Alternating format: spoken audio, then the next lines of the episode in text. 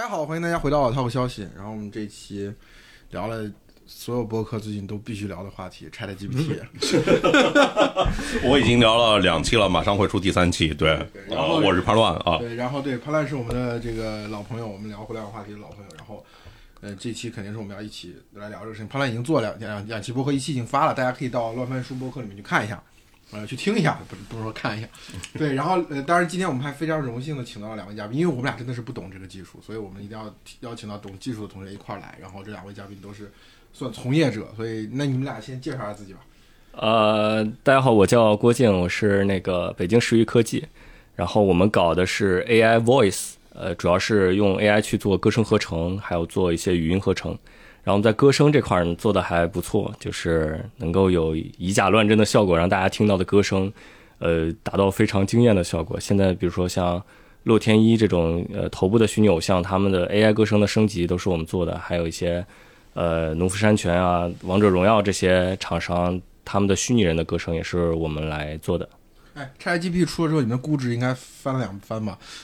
没没有那么直观，你知道吗？这个事情就是我们焦虑的点，就是到底怎么搭上 ChatGPT 的便车？对，exactly，这可能也是我们今天来讨论或者想弄清楚的问题。大家好，我叫袁行远，我是彩云科技的 CEO。我们的呃产品有呃彩云天气、彩云小艺和彩云小梦。嗯，是做这个天气预报机器翻译和嗯辅助创作的。因为我们可以用呃机器帮助你去写小说，呃，同时也可以和小说当中的人物对话。我们现在呃用户有创建两千万篇不同的小说，嗯，有四百万个世界设定和一千四百万个不同的人物，然后在全球有四百万的用户，嗯，大家还是比较热爱的。同时，你也可以跟你喜欢的角色打电话、语音互动。嗯，这些呃可以有一些不同的体验和陪伴感。我来先抛一个问题吧，就是你们现在是应该都被划在所谓的 AIGC 这个赛道里面是吧？是的，对。但其实是 AIGC 这个。呃，跟这个 Chat GPT 它是一回事吗？或者说，呃，因为我这几场聊下来，感觉到就是用 A I G C 这个词来，就是用创作式生成内容这个词来概括这个浪潮，好像有点太片面、太小了。就跟这个 Chat GPT，它其实它核心是在那个 A P I，是在 G P T，不是在 Chat，对吧？就以后以以后也可能有个代码的一个 G P T，然后有可能其他的 G P T，对吧？就是其实它不是呃，其实核心是在 AI，不是在那个内容生成。对对对，这这个我我要不先来说说。哎，这样我跟你说，潘老这个问题很高屋建瓴，咱们先说一个更直观的，其实跟他的问题也相关。嗯，就是你第一眼看到 ChatGPT 的成效的时候，你的反应是什么？我第一眼我第一眼不相信，就是我觉得 cherry picking，就是这个我因为我现在看到一些互联网上截图嘛，自己没去体验。然后，哎，有些好的效果。但之前，比如说用 GPT 三去生成，也会有一些好的效果。其他语言模型也可能会出现一些好的效果。那这些这些好的效果的出现，可能会偏 random，没有不呈现那么高的一致性。然后我就觉得说，可能大家 cherry picking 了一把，就是把一些好的效果截图出来。这个每次这个聊天机器人出了一个新东西，大家都会 cherry picking 一把。但是这次真的不一样。这就是后来我自己去体验，我深刻的感觉，比如说。我呃买的美区账号嘛，因为中国人不让注册，然后弄了个账号，然后这个他账号过来给我一个默认密码，然后我得先给改密码嘛，然后我就刚开始想到的是先问那个卖我账号的人，这咋改密码，到哪改密码，然后他不理我，然后想这个 Google 一下，但是这个也好像也搜不到。然后我突然灵光一闪，我说那个我问 ChatGPT 说这个你们 OpenAI 的密码怎么改？然后他啪啪啪跟我说，然后我照着操作就改完了。这个给我震撼度很大。然后后面包括像那个，诶，我一个朋友他北邮的助理教授，他说他们这个学界比他大的一些人，就掌握核心话语权的这些人也是不相信的。但是他自己用的时候也是，他把那个他的博士生的作业丢进去，ChatGPT 是可以打九十分的。这个就就非常吓人了。你来，许愿。嗯，我第一我有账号，我 我第一时间就体验了。我之前就有那个开发者什么的，然后我呃在群里开了个直播，然后跟大家嗯问，当然我因为是业内从业者吧，我就嗯问了一些嗯比较刁钻的问题，什么上海多少温度多少度啊，然后北京多少度啊，北京比上海多多少度啊，就是呃这种这种问题吧，嗯。呃，只坦白的说吧，就是他都没答出来。然后，嗯，我的感受也是，我觉得这个是一个，呃，就就是一个普通的，呃，对话机器人吧。嗯，然后当时大家可能也是这样的感受。不过，啊，后来我去研究了一下它的呃 API，然后我发现，因为我是做小说创作的嘛，就是我发现它在一些嗯、这个缩写、扩写或者引导性的方向上面，确实取得了一些令人震撼的效果。我觉得这个还是在语言模型上有非常大的突破。我觉得这这是这是我的一个感受。但是说是呃，比如说它是一个呃电力啊，或者它是呃工业革命啊，我我呃我在努力的跟大家呃 alignment 吧，但是我我现在还没有没有没没没有没有没有感受到这个对。我第一次是那个去年十二月初的时候，我做做做过一场聊这个 Chat GPT 跟 OpenAI，然后我当时就让他给我列一个呃直播讨论的提纲，哦然后他给我了二三十个问题，就是从这个产品发展线啊，比如说产品定位啊、面向人群啊、技术水平这一些，再到它的性能提升、功能拓展，就是成本控制，大概给我列了二三十个问题，然后还做了一个总结。对我就是就因为我们之前就是不管是在 IBM 那个生南，然后再到那个谷歌的 AlphaGo，对吧？就是这种。都还是在解那个封闭命题嘛，就是有一个唯一正确答案的，对吧？就大家知道有个终点的。但是今天他能够面对如此好的应对一个开放性的问题，然后他甚至能够帮我提问，这是让我觉得哎还是非常震撼的。对，对它一个是问题的开放性，另外是它是通用性的，就是比如说在去年上半年开始，像 Sta- Stable Diffusion，包括 DALL-E 2这些文生图的效果，那个时候大家还讲 AIGC 嘛，对对对 g e n e r a t e Content，因为这东西还是泛用呃这个特性的，就是用在这个图片上。但是 Chat GPT 出来的时候，大家可能就开始讲通用人工智能，讲 AGI 了。这是一个很可怕的点，这可能来源于人类就是对语言本身是呃更接近于世界的真理。比如说从技术逻辑上，它就是文生文，ChatGPT 呃 GPT 这个东西就是文生文，但是文生文的过程当中，因为它有一些，就是它可以把这个文字转换成一个 hidden 层，然后这个 hidden 层在接下下游的任务，又可以做更多的任务，然后这些任务在我们的感知里边，它就具备了通用性，它跟比如说文生图的感觉就不一样了。对，我我说我我第一次看到的时候，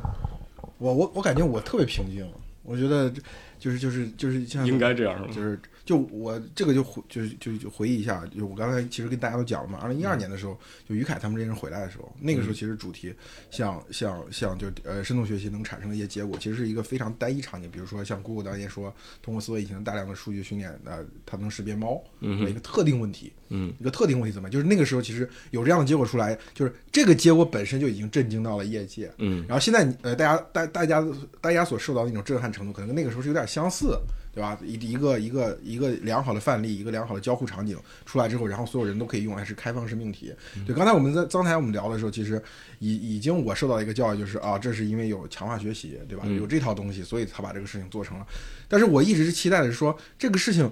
它当它就是就是它来的那个形式，它来的那个状态，其实更吸引我的。就比如说在今天，ChatGPT 这个东西出现在一个什么背景下？嗯，这个背景下就是就是比如说像托马斯在写的《告别硅谷崇拜》，已经写了好几年了。就是就是 ChatGPT 出来之后，它可能是有一个对应的对立面的东西。就是我们一直以来就觉得中国互联网从规模上、从效率效率上嗯对对，已经已经是弯道超车了，对吧？我们也就是尤其是在疫情之前，是更更更自信的一个存在。那 ChatGPT 出现之后，它其实给了我们一个坐标，就是说怎么去应对它。第二个就是说，就是大家普遍经过疫情三年，对于经济的期待是没有那么高的，对吧？大家都已经躺平了，很多人处在这种状态。那这个一个一个划时代的东西出来之后，大家哇，就一下就就就就就就是感觉就是原地就躺就站起来了。嗯，就这两天我就判断，之前发季课其实已经说了嘛，就是说我的震撼的东西不是他这个事情，就是我们能跟他聊天，对吧？他呈现个什么状态，而是说这个事情本身出现这个时机简直太他妈完美了。嗯 就是我们就是要在这个阶段需要这样一个东西。就是如果说没有这个东西出出现的话，这个世界往什么方向走？我觉得是可能会跟有它，我是期待是有变化的。嗯嗯我前天在那个呃融科咨询中心那个地下咖啡馆，然后等人，然后就听边上两个应该是谷歌的工程师吧，就在那边说啊，这是属于我们的时代，终于要来了，我们错过了比特币，然后这个，但是我们真的懂大模型啊，如果这一波我们再不参与进去的话，呃，可能就是我们的就是胆识问题，或者说这个能力问题，对。然后我如果看现在创业者这个圈子，然后还有 VC 这个圈子，哎。普遍又都活络过来了，就是我真的有点像是那个十年前在中关村创业大街那种，可能今天就差一个车库咖啡了，嗯，然后就大家所有的人都在聊 Chat GPT，然后因为这个东西，我感觉美元 VC 可能又觉得自己可以了，觉得自己可以再干十年，很多的创业者，尤其是技术的创业者，然后应该都又觉得就是属于自己的时代，哎，来了是吗？或者说有有很多的事情可以干，你们呢？一我。我觉得要要行远行远说两句。嗯哦，呃，就是我觉得，呃，人工智能这个事情，因为我们一直在这个行业当中嘛，我们本来就很相信了。然后现在获得了这么多的社会关注度，然后我呃，确实是一个很好的机遇吧。然后在呃，像其实。就就我个人而言吧，像融资什么的，确实有也会比原来要容易一些。嗯，就是嗯，也是希望中国创业者可以抓住这个机遇吧。我我觉得是，我觉得一半一半的。就是，呃，十年前在创车库大那个车库咖啡的时候，那个时候的这个技术，比如说移动互联网的出现是非常 straightforward，就是很多应用的产品的人才都可能会想象说，哎，我们来 build 这样一个商业模式，然后我们可能产生一个很大的商业价值。但是现在就是，像我我就可能只代表我个人或者是一些从业者，包括前段时间跟我那个北邮的那个副教授的哥们儿聊天，大家都有个感觉，就是在 Chat GPT Demonstration 这个 GPT 三作为底座可以达到如此好的效果之前，呃，大家都觉得可能不至于成这样。这个东西做出来之前，大家觉得。不太能想象得到它的 alignment 能达到这么好，比如说它的上上下文的对话，包括它对逻辑的推理和它对这个知识的广泛性，大家觉得不太，就是有点有点懵。然后接下来自己的事情怎么跟它结合？比如说我们也在搞 AI，但是我们搞的是可能特定领域的，我们是那个 voice 领域的 AI，怎么能够跟大模型的底座在这个时代的新的 paradigm 上面产生这个新的化学反应？呃，这个事儿怎么做？这个可能是我们比较焦虑的。那那那你可以放眼，比如说现在互联网人才，那可能大部分互联网人才讲互联网思维的人，可能还闹不清楚这件事应该怎么做，怎么下手呢？这个其实是中国呃创业者普遍的焦虑，我觉得。哎，我记得你上次跟我说，说能搞大模型的事儿，整个华人世界就只有一千个人。这个是那个谁郑毅说的，不是我说的。我当时说，我说行远就可以搞，给他一千万美金就可以搞。对，为什么？一千万美金就能搞，不是说这个训练都非常贵嘛？然后那个芯片其实大家都搞不到这种，就是硬件的，就是成本，然后人力的成本就限制住了呀。就是你看，就是 DeepMind，然后 OpenAI，就是他们的那个团队的薪酬都高的离谱啊。嗯，这个东西我觉得有时候，呃，不一定要有太多钱就才能搞定。就是很多科技创新是一个呃点子上的创新，就是因为因为我我经常，呃，我我。反正就直接直直接直白讲，就是我当年就是呃一个人就单挑那个中国气象局十万人嘛，就是就是中国气象局中央 中央财政拨款三百亿预算一年，然后我我有多少呢？然后我要做那个分钟级、公里级的降雨预报，然后时空精度提高一百万倍，那个。那那那我有多少钱？我我一个一个月五千块钱工资，对吧？五千块钱自己吃，对吧？就是 那那然后一台那个呃 GTX 七六零，然后那个那个训练，就就一一万块钱搞定。嗯，买机器，就就就就就就搞就干呗，这是想什么呢？然后那个没资源怎么办？找呀，就是你你算力资源是可以，算力资源那么多比特币那个玩意儿，你可以搞，你可以去跟他们谈啊。你你发行，你你想一些办法嘛。就是就是你你如果觉得没算力，那就没算力。那但是如果你要想去解决这个问题的话，你发行一个什么？我们发行一个币叫 AGI。然后那个其实不是 BDC，我们叫 AGI。然后那个去找这个全球募资，然后给 AGI 做出来，给你给你百分之二十。我我。开个玩笑啊，就是等 AGI 做出来的时候，买了这个币的人就不会被这个 AGI 干掉，就是 就是啊，这开个玩笑，这就是各种方式我们方都舟传票对，我你都可以你你这个想法真的可以啊！这个这个 Web 三跟 AIGC 完美融合，就是就是就是说，你我们可以通过这个方式，呃，搞到就就是你想你想要用便宜的方式搞算力是有办是有办法的，你要去思考怎么去解决，哎而不是说你你看着有一个非常高的门槛你就不做了。我觉得很多时候别人拉出一个很高的门槛，你你你不一定都要信的哟，就就是就是说有可能是人家放的烟雾弹，说这个东西它需要需要呃几几万人呃来搞定，就是有。可说一个人能搞定的和说一万个人搞定的，可能都是烟雾弹，就是它中间可能存在某一个某一个东西能够能够把它搞定，就是你不要不要被它不要被它吓着了，我觉得。然后另外就是小梦的这个这。这个这个效果嘛，就是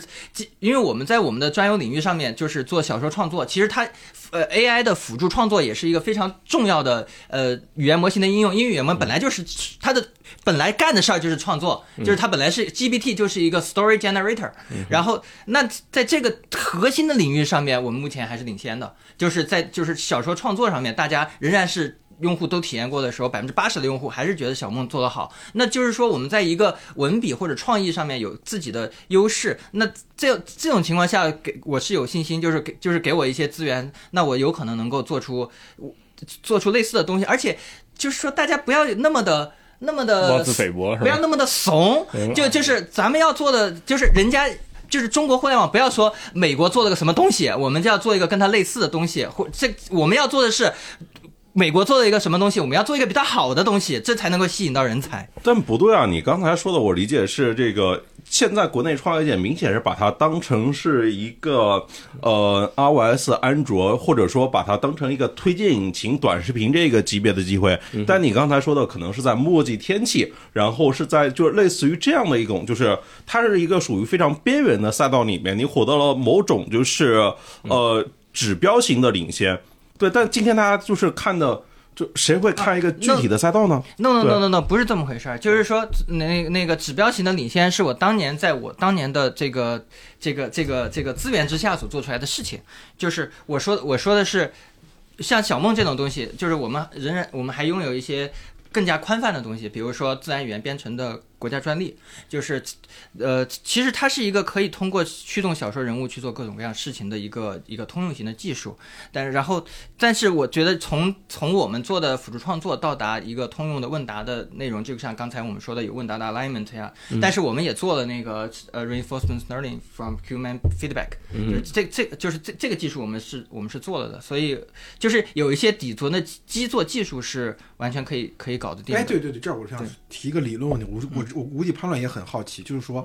存不存在垂直领域的 Chat GPT 的机会？就是我的模型小一些，我的数据小一些，但是我的应用场景也小。我就专门针对一个场景做优化，因为刚才你们俩讲的是我们其实 get 到的点，就是这个大模型它的核心在于，第一个就是巨大巨大的丰富的语料，然后第二个就是它这个强化学习，它有这个试这个试错和迭代的这样一个过程。那像比如说你刚才说网络文学，可能是一种应用场景，对吧？可能还有其他应用场景，所以这个就是中国互联网之前的一大优势，就在于我们在细分赛道里面的优化，嗯，对吧？就把别人的整体的模式拿过来，然后我们再做一个小一点的东西，嗯，然后这其实在，呃像阿里、腾讯这些公司做到很大之前，其实中国互联网就这么干的，嗯。那我意思是，是不是有没有可能 ChatGPT 出来之后，我们又变成这种状态了？我觉得显然不应该做做做这种事情，就呃，就像郭靖的那个个人合成，其实我们就是全球第一，就是那个呃海外的人的都在用学，为了为了学，为了用他的软件要学汉语拼音，你知道吗？对，就是日本人要学汉语拼音，用它来唱日语歌，这不是我们早就已经不再是什么 copy to China，我们是 copy from China，、就是实实际上别人的东西都在抄他的，就是像那个呃。就是 Dreamly 还有我们做的那个软件也是在也是有英文版的，就是写作在写作的上面是可以直接打就是打对攻，然后也不算打对攻嘛，就是全球舞台大家共同表演嘛。就是这个，在我刚才提到的，就是我们还做了那个机器翻译这样的事情，它也是一个就是就是激烈竞争的领域吧，就是在当年是一个具具体的激烈竞争的领域。但是你呃，我让我说完，就是我们在在这个当中其实是一个呃，呃确实有一个成本的有一个。有一个成本的问题，就是你如果你用大模型去做的话，现在一次输出大概是，比如说一句一句话大概是三毛钱，嗯，那那我要去做一个呃，比比如说几篇一呃文章的翻译的话，可能我我翻译。我翻我翻译一篇文章，可能最呃呃，可能下来就要好几块钱，然后这就是这这还是有有一定的成本的。当然，如果说你翻译的质量不错，那可能这成本是能接受的。但是呃很多很多时候有可能是，比如说我作为一个学生，我要看好多好多论文，然后我我翻我翻的是是几一一个月可能要几十上百块钱来来来做这个，我可能就有点承受不了。就是那那我为什么不用一个专有模型，在这个领域它用更小的参数得到更好的效，还有可能能得到更好的效果？对我的意思就是这个，就就这个可能性是存在的，嗯呃，我觉得这个是存在的。那就其实就意味着垂直领域的创业的机会嘛。嗯呃，这不一定哈，这这有这有有有有一种观点说，那个通用模型因为有更多的知识，然后能够在专有领域做的比你更好。但是就是我觉得比就像是那个英特尔芯片和那个 FPGA 专用芯片嘛，就是你你搞一个电冰箱、洗衣机，你不需要去上一个英特尔芯片，就是就就能搞定。而且就像是高通，它在做移动的芯片，它就比那个英特尔的芯片的这这个场景做得好，就是在不同的场景下做不同的功耗比的一个一个东西，这是一个。我觉得还是有可能的事情吧，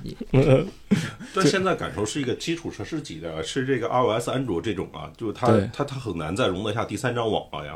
对，其其实这个刚刚邢远说的专用模型是指，比如说我们从头开始构建一个更小参数的专用模型，比如说就在论文写作或者是小说写作。但是刚刚那个老编辑的意思可能是说，比如说我们在这个底座之下，能不能发展出来一些那个在上上层 layer 的一些一些专用性的东西？这个其实我的感觉是因为我我也看了 ChatGPT 的这套技术，然后我感觉是 ChatGPT 本身就是 GPT 三的一个相对的专用模型，就是它的那个 R Chat 只是一个 API 嘛，对首先它的核心最核心的目标是，倒不是 Chat 这个形式，是在问答的过程当中，它要保持足够高的 alignment，且它的那个立场要足够中庸。这件事情本身就是它定义的一个可以理解为垂直领域。那这件事情咋干呢？就是刚刚说的那个强化学习，就找一堆人来标注，标注到呃有问题，然后他写答案，然后 pre 那个 fine tune 这个 GPT 三，然后再做一个打分模型，然后让这些专家呃让这些专家来标打分，呃这个问题好坏的打分，然后最后做一个打分模型，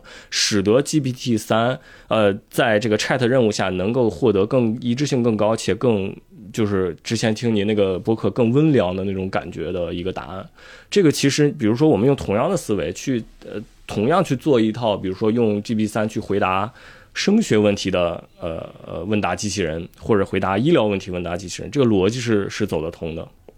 但是目前问题是，这个 gt 三它没有开源嘛，就是 只是个 API。对，叫 OpenAI，结果马斯克不也吐槽吗？对，这个这个其实是是 挑战了中国移动互联网的早期成长的轨迹，就是没有开源的安安卓怎么办？哎，对，但但又说说回来，就是刚才邢远说的那个观点，就是我们在从业者，就是我们天天搞这些算法、搞这些机器的人眼里，我们是能够实打实的看到说做哪几件事情，我们也能把 ChatGPT 搞出来的。这就是我为什么说我说我们能搞出来，就给他一千万美金，他也能搞出来。当然他们搞 NLP 多一点，我们可能不一定，但是总是感觉能搞出来。但是这个这个是去年年中，当时我还呃，这不知道能不能说啊，但跟跟某个投资人聊天，然后我问他，我说当时当时没有 ChatGPT，我说为什么中国搞不出来 Stable Diffusion？他说：“因为中国算法工程师不强。”然后我直接就愤然离场了，然后回来跟那个 行员吐槽，我说：“这是算法的问题吗？这明明是人家 Stable Diffusion 在出任何成绩之前，他可能就投了五千万美金就搞算力，大力出奇迹的结果，人家就 believe 这个。当时我的观点是是比较浅薄的，但是我现在回过头来看，不完全是这个，但是就是有这个，但是不完全是这个，咱们先讨论这个逻辑啊，呃，对，这是要开灯是对，吧？开个灯。我觉得咱们先讨论这个逻辑，要不然离离题万里，或者说 ChatGPT，我跟潘乱确实这个方面，我们俩搭搭不上你俩话，对对对对。是。我文科生，他不是。对对，这这个我我的我的理解是这样，是是说，就是如果我们把定义为我们在这 ChatGPT 指定的这条赛道上没有美国人跑得快，就是把它当做一个继承现实，我们反过去反推，就刚才你提到那个逻辑，可能是投入问题。就我们来讲为什么我们的中国互联网没有在这个问题上有这么大投入，其实看这个事情，我觉得中国有足够多人看到这件事情。对，但是为什么就是我们的公公从公司这个层面上来讲，从企业这个层面，或者是整整个行业的这个角度来讲，我们好像袖手旁观了几年。嗯，就这个是我们我们俩懂的啊，我们俩略懂一点的，所以我们来讨论这个问题，好吧？呃，我先抛砖引玉好了，就是刚刚咱们喝茶的时候聊的，就说那个硅谷精神到底是不是在这个反硅谷崇拜的这个浪潮里面？其实我觉得硅谷崇拜一直都在啊，就是当时我记得一七一八年那个全中国互联网人才组团去拜访那个 Elon Musk，这里边有比如说像有梁建章、有何小鹏，嗯就是有有好好些个大佬吧，具体我是谁我忘了。呃，但是当时这些人每个人的公司的市值都比 Elon Musk 的那个那个特斯拉要高，哦，但是他们就排着队在在硅谷去这个 Elon Musk 办公室门口，一个一个进去跟 Elon Musk 聊天，然后出来之后，这帮人就是大感震撼，然后这个促膝长谈了一通宵，就是说中国没有呃硅谷精神嘛？其实，在这些企业家的眼里面，他们其实还是有硅谷崇拜的。但是为什么他们回到了中国，就还是不得不面对这个 激烈的产业竞争、生存竞争，然后以以至于没没有办法去搞那个，因为当时他们去特斯拉，主要是因为伊隆马斯克搞了特斯拉，还有搞了 SpaceX 这两个事情，觉得这种改变世界、改变地球、改变人类的这个命运的这些事情，就是他们呃非常敬佩。但是回来之后就还还是没回回来之后就开始做这个中国的特斯拉了嘛，开始造车了嘛，没有都没耽误呀。没有啊，当时张一鸣也去了，然后他拍了一个合影，说他那个最尊敬的企业家就是马斯克。对，那个时候马斯克的估值是三百亿美金，嗯，这个是让人让但是二零一五年的三百亿美金啊，对，但是其实那张一鸣他们都比他高，就是二零一五年，一五年15别那年 TMD 加起来都没他高。呃啊，对，二零一五年确实还没有没有那么高，没到嗯没有 OK 不至于那么夸张。嗯，对但是我我你说这个点，我也确实觉得，就是说，嗯、当然我们现在已经不太喜欢说这种这种所谓的美美国出了什么一个东西比我们强，让我们反思一下自己。这个这个这个这个这种反思文学好像大家已经不流行了。那所以我们就就具体问题讨论一下，就是为什么我们不舍得在这方面投入？呃，好，就是就我们为什么不舍得在这这上面投入？呃，其实我们刚才已经聊到了，这么多年真正在这个事情上投入的，李彦宏孤独的投入了很长时间，然后这个这个呃，阿里达摩院投入了一段时间之后，很快又又因为这个又要求达摩院的这个盈亏平衡，又把这个东西并到阿里云里面去，就，仍然从商业来考量这个事情，就是大家为什么只能从商业上来考量这个事情，而不能从更长远的事情？就是我我我刚才讲那个例子，就是我二零一二年的时候在关注深度学习这个议题，然后像国内这批人一开始，呃，他们的刚回来的时候接触的第一批采访记者里面就有我，就像比如说于凯，我上次有一个汽车记者跟我说他跟于凯哪年就认识了，但是我在心想，我可能比你再早七年，就他还完全没有做地平线这件事情的时候，那二零一二年刚回来的时候，就那个时候我我我感觉到的是说，是不是我们应该开始跟硅谷一样，在这在这种这种这种这种技术上做长线投资了？我以为那是一个开始，结果那是个结束，嗯对吧？其实百度这个事情后面我们看到，呃因为百度自己在后面移动转型的失利，对吧？它它也在这个投入上大大缩减，最后只有一件事情他愿意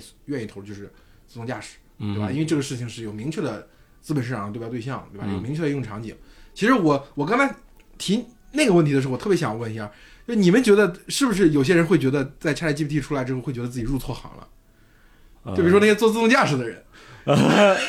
其实他们用的技能和和和硬件什么都是很像的。没有没有没有，我告诉你，我这个做自然语言的人，我在想我是不是入错行了？但是你今天觉得自己是否入错行了吗？对吧？对呀、对，就因为 ChatGPT 出来就是搞 NLP 的，就是好像就显得尴尬了，对对，搞 NLP 的就说，我靠，你这么多年干的啥是吧？你你这你这玩意儿，这个人家做的啥，你做的啥是吧？你是不是这么无能？你在干什么呢？对吧？就是 但是做自动驾驶肯定也会有这种自我怀疑。嗯对对，其实就是我我的意思是，说，要自我怀疑，你可以你可以一一一直怀疑下去，就是它它是一个围城的问题。对嗯，那但当然也有很多人说这是这是那个自然语言的春天嘛，就是我我觉得刚才其实他那个老别你提那个问题，其实是我我觉得还是比较好回答，就是因为其实是。呃，大厂嘛，其实不只是中国啊，这个问题就不要推到中国了，美国也是也是一样啊，嗯就是你一个商业公司到最后都得务实一点啊，讲究效率啊，你不能就是老是无止境的那个去投入嘛，到最后多少要要要商业回报的，对吧？然后就是，但是像是 ChatGPT 这一件事情，它其实有点像是那种。就是没有一个目的性的，它不是从一个具体场景里面出发的，它甚至是一个长征型的那种。对，我不知道目最终的目的地终点在哪边。嗯，对，当然他们最初也划定了几个大的方向啊。对，但是跟我们这种就是围绕场景来做的是很不一样的，对吧？是嗯，但哎这是我我来说，就是就是，我觉得可能是一个。就是资源分配的问题吧，就像刚才提到的那个投资人，可能就就觉得中国可能本来就不就不行，然后你你说你要去做这个基础科研，你怎么去募资呢？对吧？你说我要去做、我要去做 AGI，这是非常困难的。但是就就是在这样的情况之下，本人本人就是那个拿着天气预报的利润，那个在从一七年开始就一直在搞这个这个不挣钱的 NLP，然后那个那个呃一八年一一一九年的时候，在那个 MS Marco。病的那个数据集上面，就是做那个就是做搜索问答那个数据上刷到世界第一，就是但是这个东西仍然不不挣钱哈。然后做彩云小梦一个 AI 辅助创作工具，我其实你以为我是找到了场景吗？No，不是的，是因为这个是因为这个。这个这个东西它它刚好是能做，就是它这个比较有意思，比较好玩，所以才去做这个工作的，就是是一个探索型的项目。其实并不是我想说的是，并不是所有的中国公司它都是属于那种一定要去有这个明确的目的去，然后有有挣钱追求 RI 的。我我明白这个道理，就是但是问题就是就是那些最大的公司的人脑子里他不这么想。对对对，嗯这这其实是一个很就是我们的竞争导致的是更更务实，竞争上更决绝嗯的这种。就是送外卖嘛，对吧？这两天不是流行一个段子嘛，就是那个对张一鸣阿尔法狗出来的时候，百度在送外卖，然后那个 ChatGPT 出来的时候，字节跳动在送外卖。对，我当然就是送外卖这个事情本本质上，就比如说美团这家公司依依靠送送外卖形成自己的这个竞争壁垒，对吧？形成了自己的优势，这个事情我觉得无可指摘。那任任何一家公司在做大之前，他必须找到自己的一个具体的应用场嗯并且因为它而而长成长。但是问题就是，我们的企业好像成长大了之后，嗯还很希望就是。始终创业，永远 day one，就要找这种感觉。所以其实，呃，比较具象化，就是如果如果你要提，呃，就全行业要批判中国公司，我也确实 确实不认可。批判不到中国公司，对对美国公司拉过来一定就是就是美国公司，它有它的具体的它的具体的问题，就比如说像微软为什么这么多年能持续支撑这些东西，是因为它有个巨大的现金奶牛，对吧？是的对对对它它它一直以来可以在这样做投入。然后另外一个就是微软也好，Google 也好，Facebook 也好，美国的公司总是在有一段时间内去大量大力的投入这个。嗯这个这个呃这个深度学习也好，还是还是说这个 AIGC 也好，它的技术的储备一直是不断的，这个人才也一直在这个池子里面。嗯虽然可能他今天去了微软，明天去了 Facebook，对吧？但是这个这个氛围是一直在，但是我们是，然后最后这个池子它有一个人才库，对大，家有个人才库一直在那，但是我们就是他只有一两个人在一段时间内想过要投入，然后这个东西可能某一个时间段它就咔，嗯它就断掉了。嗯所以我觉得这个其实是很不好。然后呃，从另外一个方面来说，就我们的竞争会导致不信这个的人胜出。嗯嗯对对吧？就是我上期那个潘乱讲那期节目的时候，其实已经讲过，比如说他具体讲某家公司，对吧？嗯可能投入这个东西不是很多。嗯对，我觉得这个是就是我们的我们的我们中国互联网的竞争，我认为最后总结下来就是过度竞争，而在这个过度竞争当中，就产生了一个最大的公司，可能就是字节。嗯，就它的方法论可能影响到了非常多的公司。就是我最重要的是在呃高成长的增长的领域进行坚决的投资，大力出奇迹。就是过去可能是这是就在潘乱写呃腾讯没有梦想的时候，那时候是一个他独有的方式方法，但今天某种意义上变成一个互联网上的对共识。普遍使用的方法，所以这就会导致全行业都在进行，在在别人已经验证好的这个商业赛道里面进行大投入，互相之间竞争，然后导致所有人都没有安全感。就就比如说达摩院为什么就突然就要求要盈亏平衡？那因为阿里的位置不稳了。嗯当阿里位置不稳，它不可能像微软一样，Win Windows 躺在 Windows 的现金奶腰上一直不不断这样投入。所以从这个角度上来说，我觉得首先从客观上来说，是中国整个互联网行业的呃过度竞争，我觉得是这个这个东西。然后，但是从主观上来说，是有些具体的人在这个事情上发挥了更坏的作用。凡事都要批到字节跳动啊。呃，也未必啊，就是其实是我我觉得有时候真的是一个商业策略的一个选择，就包括呃，我就记得那个。呃，应该是乔布斯吧，刚回苹果的时候说要跟盖茨合作，对，就是你你想想这个，呃，因因为让想让他把那个 Office 放到那个 Mac 上面，对对，然后他忽悠盖茨说，你看，呃，我们就是。呃，Mac 加上你们 Windows，我们加起来就占有全世界百分之百的那个市场啊，对吧？那盖茨肯定心里面想，我操，老子占百分之九十七，你他妈占 百分之三，对，大概这个数字啊。就你但但但看今天就是微软，它其实也是啊，微软它做病的时候，它的那个市场占有率、搜索引擎占有率只有百分之三啊，谷歌占百分之九十以上啊，对吧？然后这个搜索引擎是谷歌核心的那个利润的来源嘛，对吧？所以说，就是微软做病，就是。它肯定是要打掉谷歌的那个商业化的收入的，以及它的想象力的，对吧？这不管谷歌跟和不跟都非常尴尬。但是微软它的核心已经非常清楚了，它的核心是那个云计算，是那个生产力，是平台啊，对吧？这些是它的核心，搜索引擎不是它的核心啊。但是。就是通过这个事情，可以把谷歌的那个估值和利润打下去。那个现在就是云计算市场的第三名，就没有可能再去向云计算里面再去增加更多的投入了。我就觉得，就是像当年那个，譬如说那个京东打当当的时候，妈，我核心是我三 C 啊，我利润高，我打图书薄利的，我就补贴。你当当跟不跟？没办法跟了。嗯，对，我觉得很多时候其实也都是这种商业竞争的这种导向的。但是就是问题是，硅谷他做这个事情，他做到做不绝对。就比如说刚才呃熊远提到那个逻辑，也有可能把。把把 Google 打醒，对吧？Google 可能在搜索上，它很很多年没变了。那那他经过这个事情，他觉得，哎，我要迅速的、坚决的出招。就像新闻还说，呃，你举个例子，那 Office 就是当年那不是说这个 Google 也也想搞这么一版嘛，出了 Google Docs，对吧？然后结果呃，微软一发现，哎，这个模式好，我们就改成 Office 三六五了。对。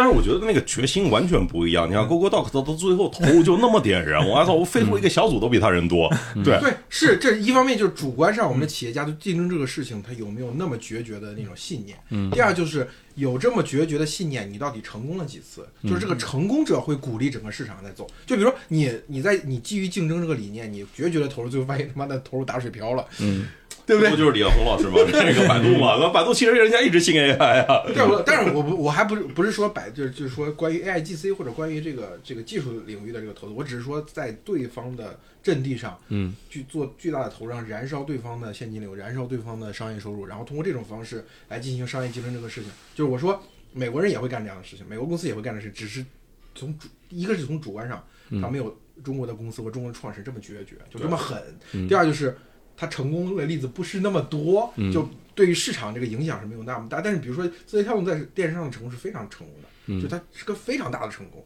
那这个其实这个非常大的成功，不但会鼓励他自己，对吧？我在比如说后面后面教育啊、硬件或者今天的这个这个本地生活上面，他再次进行这种决绝的投资，他也会鼓励其他企业也这么想，嗯，也这么看着别人的碗里。所以最后这个就是互相。就是这就卷起来了嘛？哎，那这么说，假设这一把那个微软成功了，那是不是会号召整个全行业在这个基础科研上进行决绝的投资？就是因为算卷出点好的结果。我们的卷是这样，我们卷不鼓励大家做这种这种长期的技术的投资，就鼓励大家就是看准别人已经培育的市场。其实我前两期节目讲了一个很核心的问题，就比如说，就华为怎么看待小米跟理想的？其实他们就是在在这个一个模式创新者在定义了发现了市场之后，他们在你的渗透率百分之二十到百分之五十中间这个区间半渡而击，就是果断的资源杀进去。小米其实真的被华为打残了嘛？这是很很明显的事实嘛？那那那今天的新势力。他们的增长已经也低于这个整个比亚迪整个行业的增长。对，比亚迪是个例子，华为也是个例子。就是华为再次来一次，如果这次再成了，我都怀疑是不是还有以后还有模式创新者能挣到大钱了。嗯嗯嗯。呃，也不一定，也还有科技创新嘛，就是也不就是对，所以模式创新不行，咱们都来玩科技创新是吧？小米，所以在您看来，小米和这个新势力它都是模式创新，是都是模式创新为主导的啊。或者是有一个确定性的东西，解封闭问题的创新嘛，可以这么说。而且都是有特斯拉在前面，几个人都是特斯拉的第一批中国的 Model X 的车主嘛。嗯，就像你刚才也提到，都排着队去去硅谷，对吧？敲了敲了马斯克的门，对吧？这个其实就我说，呃，美国的呃美国的技术本位，美国的那个硅谷的本位，可能确实是技术或者说一些创新东西。但我们的本位，我觉得今天，尤其在经过二零一四年的互联网大并购之后，嗯，就是核心，我们今天讲中国互联网最能够形容中国互联网的那些思想的。火花对，一个是比如张一鸣是经叛乱总结出来的那些东西，然后，也可能是王兴自己在饭谱上写的那些东西，就是他的事关什么的，他事关就是如何看待竞争。嗯，就是今天大家其实最认的其实就是规模啊，你像就是。嗯，前些年其实都是以亏损换增长为规模，就啊，你看二级市场奖励什么嘛，对吧？就是阿里巴巴其实一直想着怎么更好赚钱的，对吧？但是就是二级市场，我肯定要看谁增长更快，就奖励拼多多嘛，对吧？然后其实一个是这个，另外还有一个就是你如果说到张一鸣的话，我觉得还有一个案例应该提，就是在竞争这个策略上，就是其实是你想想当年为什么要收购梅德克林，嗯，对吧？其实当时他的抖音在国内完全成型，他的 TikTok 在海外也 OK 了，嗯嗯。为什么依然要花十亿美金？那时候他公司账上也没多少钱，那是因为不能让就是 Musically 被快手得到，其实就是让子弹飞里面那句话，就是没有你对我很重要，对，你和钱对我都不重要，但是没有你对我很重要。对，你你就想当年，乔布斯如果去找微软的时候，盖茨这么想的，没有你对我很重要，那就没有后面的 iOS 了，对。不对？没有后面的移动互联网浪潮，就是我觉得这个竞争过于决绝导致的问题出现的，就是在这。就是我这样讲，就你刚才说非常对，就是这正是我想说的一点，就是说我们主要在聚焦在于，呃，解决的是不是这个世界上有什么，是解决这个事情跟我有没有关系。嗯，对这个事情，如果它很好，但是他妈在苏华手里没那么好了，对对对对我我就我就不行，我非得让这个事情发生在我手里，所以这就导致了大量的资源被投入在已经被验证的市场上进行重复的投资。就这个事情，我说，比如说我们设一个节点，比如二零一六年之前，可能对中国互联网有帮助，就比如说通过大量的大规模的投入，然后追赶策略。然后把市场迅速的做大，然后资资金进来，人才进来，然后比如说像美团这样的公司成长起来，嗯像滴滴、美团都是那个时时时期长起来的公司，或许对中国互联网发展是一个主要是正面作用。可嗯能我在我我想是到二零二三年了，是不是它的正面作用已经越来越小，甚至于主要是负面作用？嗯就是互相几家都在对方核心领域投入资源，都在想着大力出奇迹。嗯这个我觉得其实是真的是我觉得到头了吧，应该。嗯要尤其是如果没有 ChatGPT 这个东西作为一个启示，告诉我们，如果你在别人没有没有人做的领域进行长期投资，最后还真能结出个果，嗯也就罢了。问题是已经有人证明了是 这样是可以的，就你为什么要把这个同样的钱都投在一个注定？就是我就这样的想，在字节的电商做起来之后，他进行了好几次的这种投资，嗯好几次领域投资，其实加起来也不少钱了。如果用在早用在计算上，早用在训练上，是不是我们也也有 ChatGPT 了？但是呃呃，像字节其实它也在一些呃非常前沿的地方投资，就包括那个什么医药啊，什么就是这个化学啊呃之之类的东西，就是其实是是有一些相对比较坚决的投资的。然后然后刚才你说那个事儿，是不是意味着像 ChatGPT，就是我们我你刚才说中国我们要有梦想嘛，对吧？那 ChatGPT 证明了有梦想是能能能有结果的。对那那既然如此，那我们是不是去就应该去考，就我们不应该去考虑我们再去抄一个 Chat GPT，、而是应该去考虑我们是不是也可以在某一个其他领域去进行长期的投资。就举例啊，比如说生物医药或者什么其他的奇奇怪怪的东西，就是或者就在互联网在 AI 领域也有可能有一些其他的东西，并不是说 Chat GPT 就已经盖棺定论了，就是说就是 AI 就就呃、AI 就已经结束了，就是呃这个就就就就就结束了。那如果说还有 next level 的 AI，这如果大家相信还有 next level 的 AI，那如果大家有至于在此进行长期投资的话，可能也能开出更多的。啊，是，如果是大家都这么想，这个事情就不内卷了。嗯，对你投你的，我投我的，就完了。现在问题是大家不会相信你投，就是最后你会发现，还还是 ChatGPT 出来之后，我们一下就热起来。但大家刚才节目一开始讲到的说，整个北京感觉跟回到了十年前一样，对所有的投资跟创业者就原地诈尸。就这种状态，其实还是因为那边先出了一个东西，然后我们才有想象力。就是就是，而且大家想象的都是怎么搭上这趟电车，怎么在上面开发新的那此时。我无比怀念马老师，就是马老师说那句话嘛，因为因为相信所以看见，还是因为看见所以相信。因为相信所以看见，对，把把蛋糕做大是是有可能的，我觉得呃就是再去做其他领域的长期是是有可能的，就是就像是网易它不是做了那个所谓的游戏 Chat GPT 吗逆？水寒那个哦，对，就是这个，就是在 Chat GPT 上所做的创新，对就就是就是说，我们不是说只能够做 Chat GPT，就是你在这个领域的基础上，你可以去把它 alignment 到虚拟世界，alignment 到 virtual world，alignment 到物理世界，就是做这样的对齐，这是有可能让真正让人工智能往下一个方向推进。哎，你多讲讲，我对这个非常感兴趣。就是据说网易逆水寒因为加入了 ChatGPT 这个，就把 NPC 变得智能化，变变得有灵活，然后就说游戏的流程上了好几个点。是因因为我那我我们在搞这个呃网络小说嘛，就是是其实那个网络小说里面给予每一个，其实它是什么状态呢？它就是一个人在什么东西状态下，他要做什么事儿，说什么话，就就是一本小说，就是你你可以理解，就是它就是不断的往往下往下延展的一个东西，就是呃有很。那么你有你有没有可能就是通过这种方式，就拿到不仅我可以说话，还而且还可以有行为的这种这种机器人？就是然后你比如说我们去玩那个那个。这个一个一个普通的单机游戏的时候，你经比如说塞尔达吧，你你经常你去砍一个要一个砍砍一个自己的队友，那个队友可能就就没没有反应。对。但是你在真实世界当中，你砍一个队友，队友可能就就就就会就会跟你吵架或者怎样，就是他的他的是是应该有一个真实的响应，而且很多那个 NPC，比如说在呃店铺里面卖东西的老板，他就你过去，他说你要买什么，然后你不管你干做什么动作，他都是你要买什么，这些很愚蠢。实际上我们在店铺里面跟老板可以聊天，甚至于我可以拉他入伙，或者是给他讲一些故事。那这其实这个就是你是有非常大自由度的空间的，可以有一个更加好的东西，而且这我们需要的是那种千千万万的世界，就是像小梦里面就有什么三体啊，有什么重重重重世界，就是就是各种各样的东西，然后你可以在里面跟他聊天对话。当然，最好是我希望能够创作出千千万万、千奇百怪的世界，他们里面可以玩可以玩耍。然后在这个过程当中，AI 就理解了什么是呃桌子，什么是茶茶杯，什么是茶水。就是我昨天做了一个实验，就是在那个 ChatGPT，就是你有什么东西是 Chat ChatGPT 在很多领域非常的厉害，但是在很多时候它其实并不，你考它，它真的知道，它就它它是不知道的。比如说我当时说那个，我想问他知道什么是苹果。然后我就问他，那个我的门牙这个不好，然后现现在桌子上有苹果和香蕉，然后我应该吃哪一个？然后他就，大大家应该知道吃哪个吧？香蕉，然后他就会说吃苹果，然后 这这个，然后那个我把一个盘子，我在厨房，然后我把一个苹苹果放在盘子上面，然后我把盘子端到了客厅，苹果在哪里？呃，当然在客厅了，对吧？这个答对了。但是如果说我把苹果放在盘子的下面，我想问他是对上下的认知，然后我再把盘子端到客厅，嗯，然后他还会说那个盘盘子子在客厅。苹果在客厅，啊，就是他看过的语料集，就他看过的语料集，限制了他的对这个就是就是能够做一些判断，做一些逻辑。但是这么简单的三岁小孩都会的这个世界的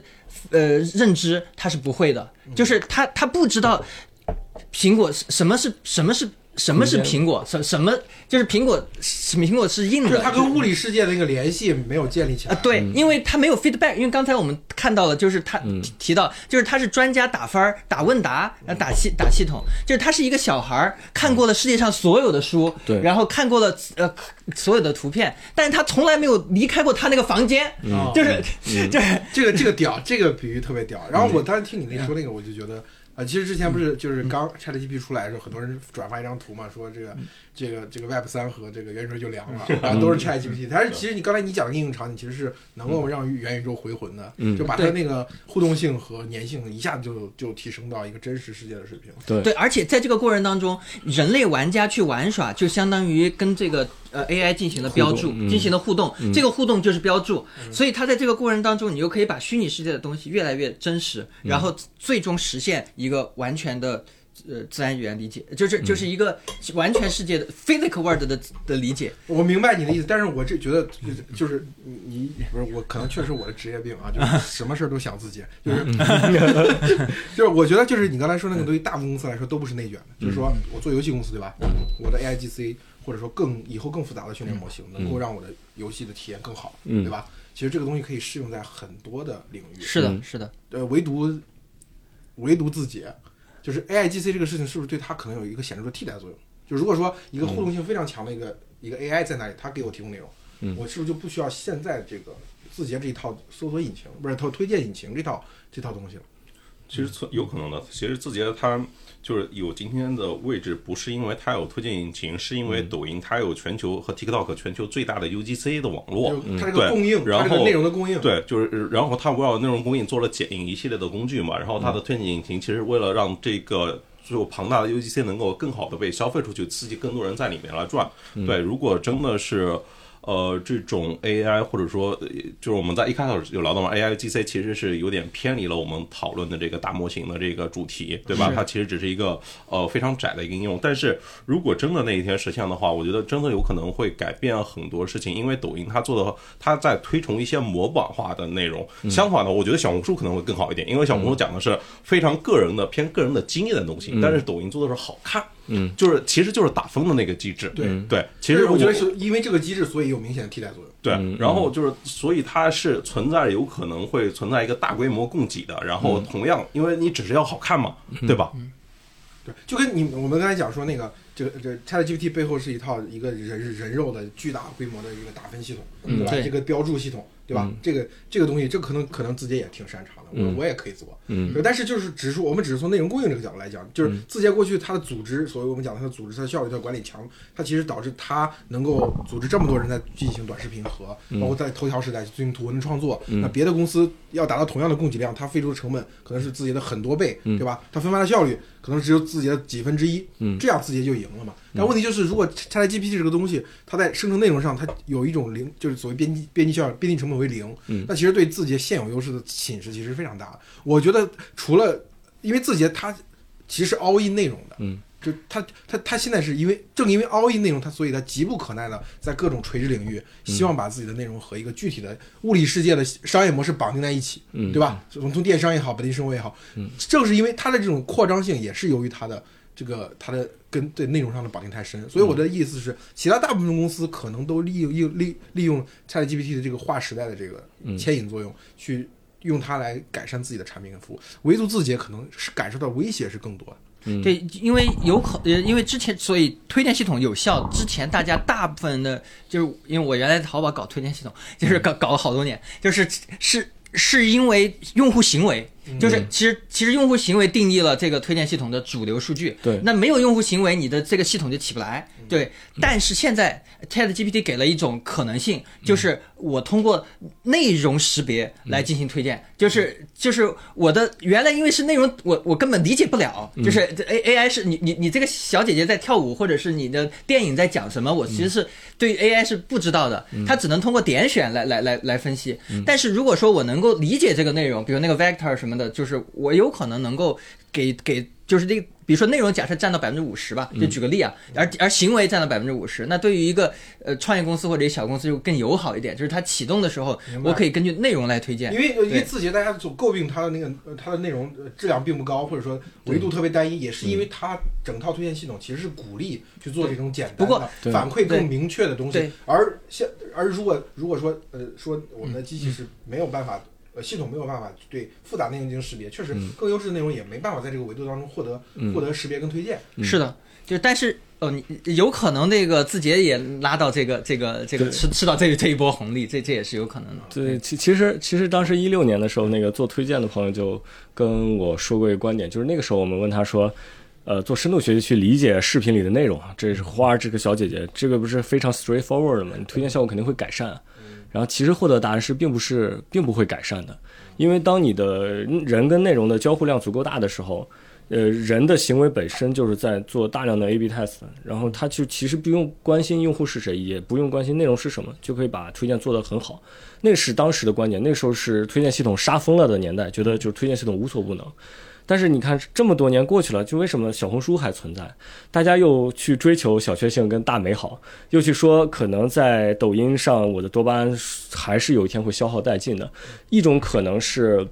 呃，这个人类对这种共识内容的多巴胺本来就有限，还有一种可能就是，也许这个推荐系统它就是有极限的，它可能就挖掘不到那种说白了，你我他，咱们几个是不是真的想看一样的内容流呢？可能也未必。但是因为这个算法的极限，可能在这个算法做到六十分的时候，我们的想看的内容流就趋同了，这鼓励的创作者做出来的内容流也趋同了。所以这个是，也许这个，比如说 Chat GPT，当然 Chat GPT 本身不行，但是它背后的以这个大语言模型，对大语言模型，或者是再结合结合上未来的这种这个多模态的整合，把所有的世界上所有的一切都变成一个 hidden 层的一个 vector，这样的事情可能真的能够变成一个每一个人都有一个私人助理，他真的给你想看的，给你想学的，甚至让你逃离多巴胺的陷阱，就是你最近想提升自己，他可能也也能理解这件事情。那明白，那自己还不赶紧调转枪口，别做外卖了。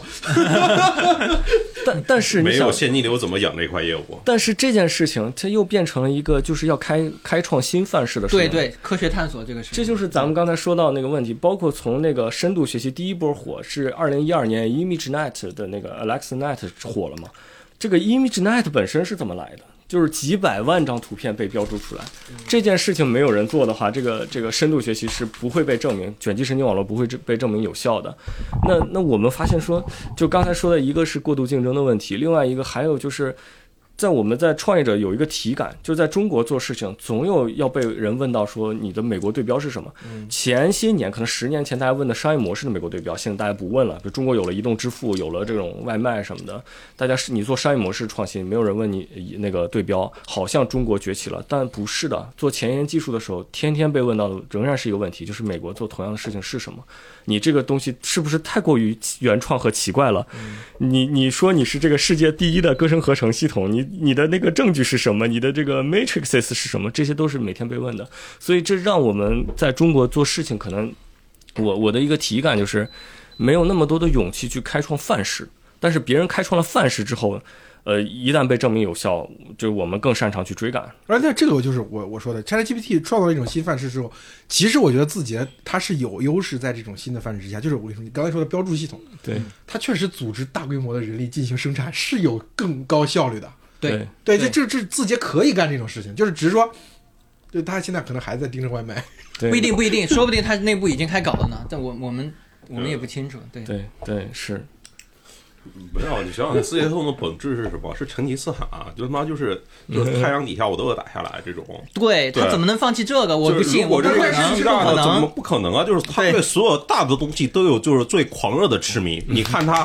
做的所有的业务都是本着那个就是就是最大市场最大的业务往那那块去做的。所有小业务他就你要说他看不上小业务，这是 OK 的。对，你要说他看不上大业务，那些真正的就是不管他市值大还是用户花钱大，你想想就是从公司。人就是人的花钱的角度来说哈，就互联网上你你算一下，互联网上最挣钱的就是呃广告、电商、本地生活全都做，对吧？然后人一生花钱，车子、房子、教育，对吧？他全都做呀。然后你像公司最花钱的，可能就是这套办公系统啊，可能就是云啊，他也全都做啊。就是这家公司不可能对于有人巨额和公司巨额现金花销的地方，他会视而不见的，在他的那套系统里面不可能。对对，有道理，有道理。这个确实是，可能对于对于他本人来说，这个只有拔管线跟子弹他才能听得懂，除此之外，没有什么能挡住他的这个扩张。但是我还是希望说，拔把线、拔网线和子弹，子弹就是物理世界的伤害，他才能听得懂。明白？对对，这比特世界他就是要跳动，他要不断跳动。但是我 但是我希望的是说，就是在 ChatGPT 创造一种新范式之后，自己可能还要重新评估这件事情。就是你说他看见大的了，那这个事情很大，嗯，对，是不是？是不是比外卖更大？但是，当它有可能比外卖更大的时候，你是不是可以把眼睛从别的人的，就中国互联网其他小伙伴的那个主营业务上挪开？你就看这块儿。如果说在这个上面投入巨量的战略资源，有可能产生更高的回报时，我觉得它是可以转向，会就是字节也创造了一种新的中国公司的范式，就不要再那种过度的竞争。无限的资源投在有限的市场上，就是你可以把无限的资源投在一个无限的市场上。比比如他，等一下，他字节之前是做过这个转向的，是吧？所以所以说你你有你你有信心？就是不是转向，我我没有信心，我只是我只是我只是就提出一点，就是你可以尝试这个方向。聊过这个 ChatGPT 吧，聊 过。不好意思，不好意思，就没必要老黑字节了。就是如果字节一上市，肯定是今天中国互联网最大的公司呀，市值最高的呀，收入最高的呀。上市呢，就是说拔网线跟子弹这种事，说它啥？是吧？就是这短时间内成长的奇迹，还是要给它就是充分的肯定的。对，不过 OpenAI 这个物种其实太特别了，它有很大程度上是就是很多个神神奇的要素凑在一起，形成了 OpenAI 这个组织。就比如说像 ChatGPT，包括那个呃这种二段式的，先 pre-train 大 model，然后再在特定任务上去 fine tune，然后做强化学习的这种这种 paradigm 是 OpenAI 开创的。但是其实去年九月份那个 Sam Altman 的那个访谈里面，他就说他们其实在不断尝试开创新的 paradigm。那截止到现在，这个大模型、大语言模型这个 paradigm 是不是就是终局？他认为也不是的，就是有未来有很多大量的 paradigm，他接下来会认为像多模态这件事情可能是一个非常重要的事情。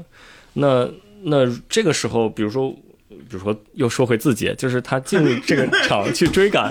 去沿袭这个 paradigm，他到底能不能成为下一个 OpenAI？我觉得是，或者能够有一个组织成为下一个 OpenAI，我觉得很难的，因为它是要再从开创不断的 N 多个 paradigm，在这个上面就有点像蒸汽机一样，改造第二次、第三次的时候，突然发现哎出现内燃机，然后那个时候才真正迎来了工业革命。这这个可能是我比较比较担忧的。嗯，是，就是你的意思就是大力出不了奇迹。就是这个东西，这个这个，我们假设说，我们做一个假定，我们擅长解决封闭问题。假设说中国人，那这个问题还没有被封闭，就是远远没有封闭。嗯，明白明白。就是如果你哪怕问张一鸣本人，他也不会认为说他的成功的核心的哲学是大力出奇迹，而是说在对的时间，就是以正确的认知去干对的事情。就是人其实都是时代的产物，对。那他现在你觉得不是？你就我问你两个问题啊，我们要不拖一下张新张一鸣吧？来，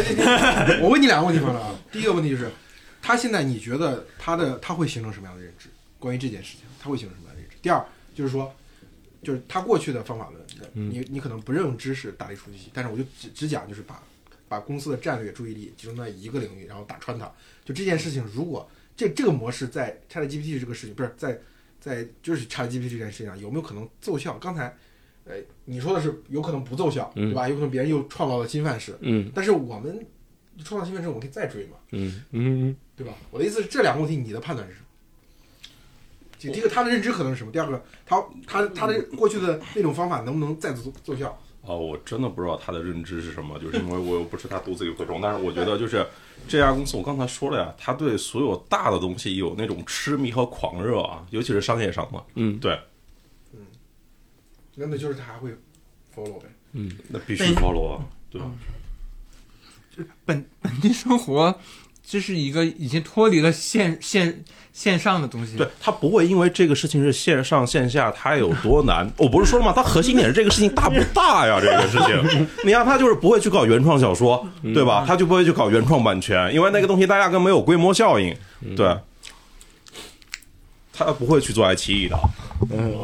哎，这个这个这个这个我明白。我的意思就是我希我是我是想想想想象一下他今天他是一个什么样的状态，他可能会做什么事情。但是我觉得我们可能过度聚焦于自己对和他本人。那收收一，收收一。收。我们讲最后一个问题啊，就是我们俩嗯就是就刚才讲的 ChatGPT 一个特征，就是所谓大模型、大数据，然后这种、这种类似于暴力美学的这种这种方式，包括大量的使用人力进行标注。就我突然想到一个事情啊，就是其实之前你你你跟我聊过说，我当时写那个文章主要讲就是怎么呃怎么怎么做文章嘛，就是在那个当时这个还跟字节确实有关，系当年金字节他们做的那个系列分享，就我去讲那篇稿子的时候，讲的那个稿子它有固定的模式，对吧？你把所有的材料都看了之后，你一定能输出一个好的故事出来。其实我仔细想想，跟 ChatGPT 有点像，嗯，包括咱们俩总结出来那个所谓年轻的记者编辑成长那个故事，其实就是在一个行业里，当他当这个议题在被外界逐渐抬升的时候，你在这个议题上，你把所有的材料都看了，你把百度搜索里面所有内容看，你把知乎上所有内容看，你把微博上所有内容看了，然后你就变成这个领域的专家。嗯，这个其实我觉得跟 ChatGPT 的有异曲同工之妙。那咱们聊聊这个问题吧。你觉得 Chat 就是 ChatGPT 会取代我们这个职业吗？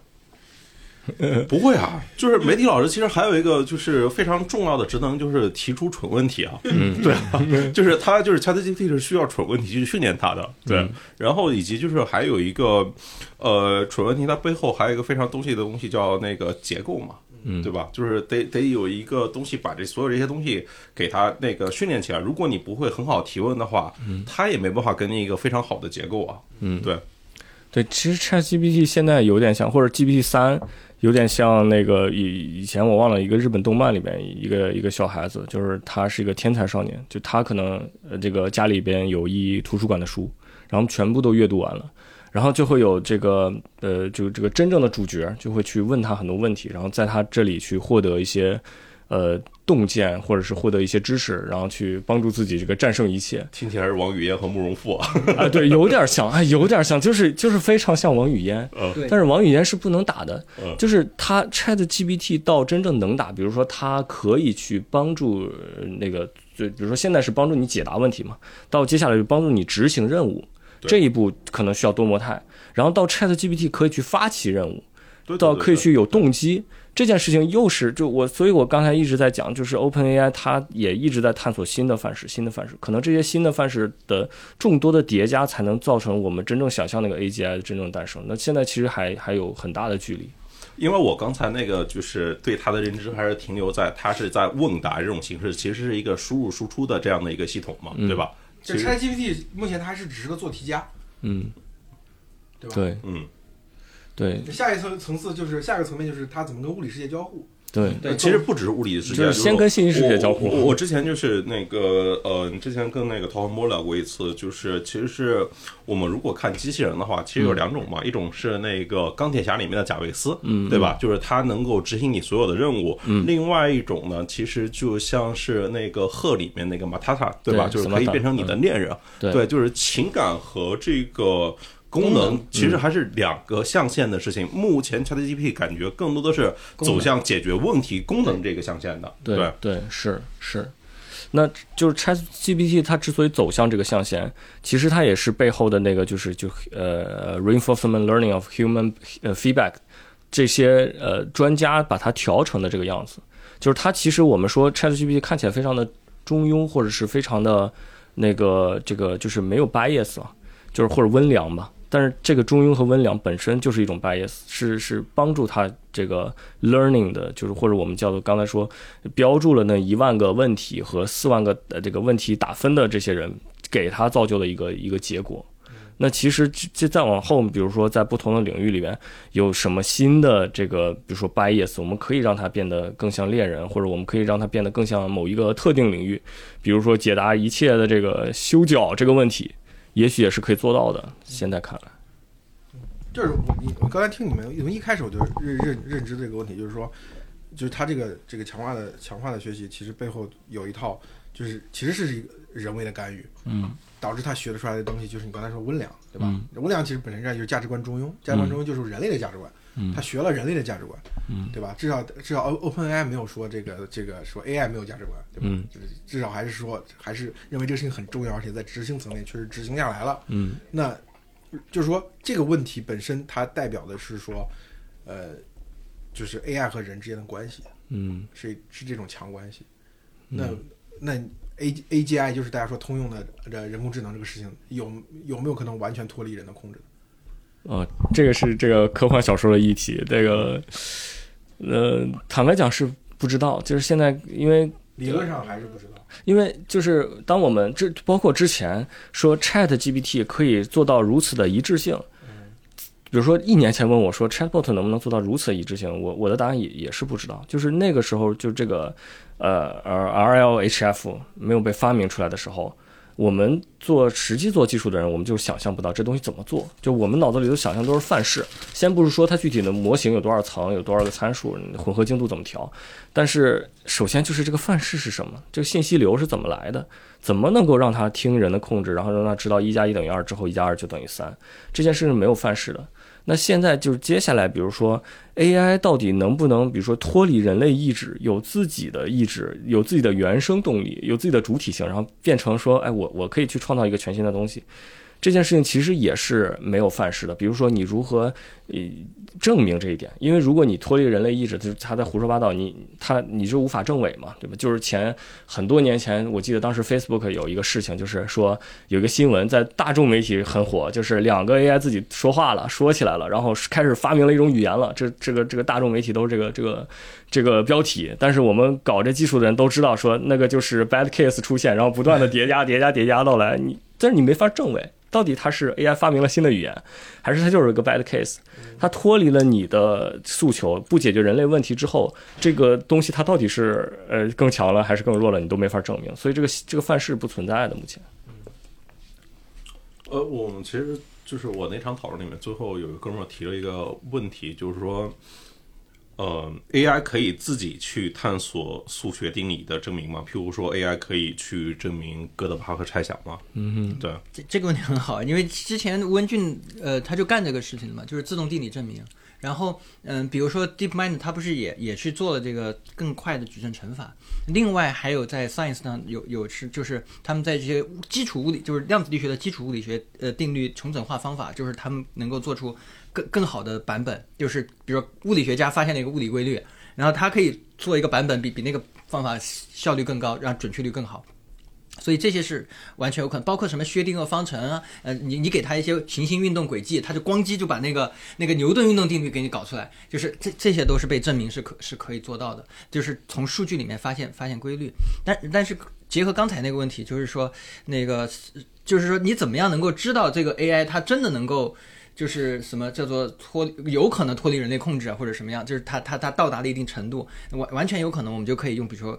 呃哥德巴赫猜想之类的东西来证来来验证，就是你我们。问 ChatGPT，就是我们把哥德巴赫猜想给他说一下，这很简单嘛，然后告诉他怎呃怎么证明，然后比如他经过两天的运算把它搞出来了，那就是然后就那那我就我就服了嘛，就是你你你你你你牛逼对吧？然后你就是，但是现在还没有，就是所以所以可能就是说它还在我们控制之中，对吧？对，之前之前我我知道，我知道，就是我们刚才说说说说说他说 ChatGPT 只是个做题家嘛，嗯，从做题到真正意义上它跟呃外部世界的交互，嗯，还有一步距离，然后跟外部世界交互再往上就是它的动机，它没有动机，就是我觉得不只是哥德巴巴赫猜想能不能证明出来问题，是它我要不要证明哥德巴赫猜想的问题，就是说人告诉他你要证明哥德巴赫猜想，他证明出来，这还不能证明他脱离人的控制，这这证明他听了人的意见，然后按照人的指定去证明了哥德巴赫但我就是。有一天，没有人告诉他哥德巴赫猜想，甚至我们都不知道的一个东西是个 x x x x，他要去证明 x x x x，嗯这个才是证明他开始脱离人类控制。对，就但是你但是想，脱离人类控制，我们怎么知道？对他他有没有他他我们也没有个设定程序。当你脑子里有什么东西要一定要告诉人类，就是这个东西有有也没有一个范式是可以把它搞出来的。是是，对。不过其实那个去年九月份那个 Sam Alton 的那个采访里面，他就至少他说的观点是，当人们总是认为 GPT 三那时候还没有 Chat GPT，人们总是认为这个大语言模型是获取人类的所有的知识，然后去 process。然后不能给唯一的缺陷是不能给这个知识网络加入新的东西，add new things to to 这个知识网络，比如说，但是他说这个是人们认为的这个 totally totally wrong 的，非常错误的。就是他会认为说，这个大语言模型作为这个基座，呃，未来的 AGI 是可以极大程度上帮助科学研究，就是增加很多新的知识的。但是一定是在跟人类的互动和配合之下，这个是他当时的观点。那个时候都没有 ChatGPT，我自己感觉到其实也是有可能的，就是因为，呃，我我举个自己例子啊，我之前就是呃我在分析这些短视频产品的时候提过单列双列这样的一个产品框架，嗯，但其实就是看了非常多东西，然后在中间的中间产生了某种的联想，并且把它给抽象出来，嗯，照道理说，如果 AI 它就是要有人给它专门这个命题的话。它去抽离出足够多的信息，它应该是可以推导出这个结论的。对对对，这就本质上就是这些当时物理学家们追求的，说用更简化的方式去刻画世界。比如说，如果一切以如果可以简化，就尽量简化。就人为什么有这个直觉？包括现在 AI 它是构建在人的神经网络的结构上嘛？为什么有这个直觉？就是当你获得大量的信息的时候，你是如何去 process？比如简单到一个分类问题，我们是把这个茶几分成这个底座加这个杯垫儿。然后这个壶和这这个勺子，还是把它分成底座、杯垫、茶具。这个我们是有天然的直觉，这不需要监督，我们就可以在脑子里形形成这种 process。那 what if 一个获得了这个世界上所有知识的 AI，它在这个它的这个 hidden 层里边去去协调这些知识之间的关系，能够找到一种更自洽的呃方式去去 process 这些知识，那可能它就能创造新的知识。我嗯，我来，我想来呃尝试那个回答那个脱离控制这件事。我的我们定义一个可控制，然后比比如说我我比如说我的可控制就是关机，就就就是就是我 我可我对对对对，就是我可以对对，我可以通过关关机或者把网就关机吧，就是我能够通过关机的方式关闭这套系统的运行，嗯就是这这个就叫可控制。嗯就是，但但但后但但是我觉得很有可能有一天是，就是你是做不到的，因因为他可以自己去购买那个那个阿里云的机器，可就是可可以去，就是你你你你你根本就不知道它是一个一个一个机器，然后你他用比特币支付，然后那那在这个在这个状态之下，你你你你都不知道它在哪里，你你没有办法关闭它，就是那个就是 out of control，我我我的一种猜那想，他不成张一鸣了吗？就只怕关机了吗？但是但是，没有这这张张一鸣有有一天他他他也会这个，就就是就是离离开这个世界。嘛，物理死亡。对对。但是如果一个机器学，就是你没法关机的话，它可能就真的是跟人类文明共存了，嗯，或或者是人类文明挂了，它可能也不一定挂，对。听起来怎么对于这个碳基文明 比较悲观的？啊，我觉得我们我我们这代还好，我我当时其实提那个问题最担心的是什么呢？就是我们的成长其实有赖于那个我们刚才说那种在现有的社交网络、社交媒体，嗯，包括人类知识库上，就比如看书啊、看资料啊，嗯就进行这种彻底的呃便利和穷举，嗯，就我们都来了一遍之后，我们成长成为了某一个行业的相对来说一个一个专家。其实大部分人的知识和他的资历都这么获得了，就说这是其实人类社会分层，就所谓人类的社会中如何产生一些人能说服别人，能够说服别人去行动，嗯对吧？产生一个所谓的精英层，对吧？嗯精英层上面再构筑他的秩序，再就是在这这堆获得知识的精英层上，再有一批精英，他们通过行动，对吧？我做了一件什么事情，就验证成功了，嗯比如像张一鸣，对吧？我做了一家一千亿美元的公司，嗯哦，我这是正确，它能继续影响精英当中的精英，又要能影影响精英，就是我们人类社会的结构其实是这么来的。嗯，但是他妈的，如果说这个这个这个 AIGC 所创造的知识这个效率比人创造效率高，嗯，就是你是不是会让让人放弃这种行为？就是我我不再试图通过人肉的这种学习，对吧？再获取知识、呃 a i 获取知识速度比我更快，那我就听它的就好了。那这个时候，它它其实导致的是短期内看其实没啥用，长期内看它是人类的社会结构被破坏掉，嗯，对吧？或者说我们今天我跟潘乐老师提到一个问题，是不是年轻的呃记者和编辑缺乏成长？对吧？我们是想是不是应该让让让让行业组织起来，我们再搞一个什么编辑部，对吧？或者说搞一个什么讲座，搞一个什么年轻人成长的这种这种组织出来，让大家去学习。但是就是那个还是建立在现有社会的这种，还是这个范式，只是说有些条件被破坏、被腐蚀了。嗯那如果是 AIGC 或者是 ChatGPT 再往下一个新的更高的范式出来之后，是不是这个东西就完全被破坏掉了？就是你为什么会成为，就是你接受的教育比别人更更更难、更艰深？嗯那人是怎么被挑选出来来接受这些教育？它是那个体系决定的。嗯那个体系被破坏怎么办？你你的意思也就是说，就是就是说，呃，比如说一个记者或者一个，也就是他他通过有 ChatGPT 的加持，他就直接就有很多东西就不需要学会了，他直接这就没有记者。他就会了。就 ChatGPT 知道就是记者知道东西了，他就代替你记者了。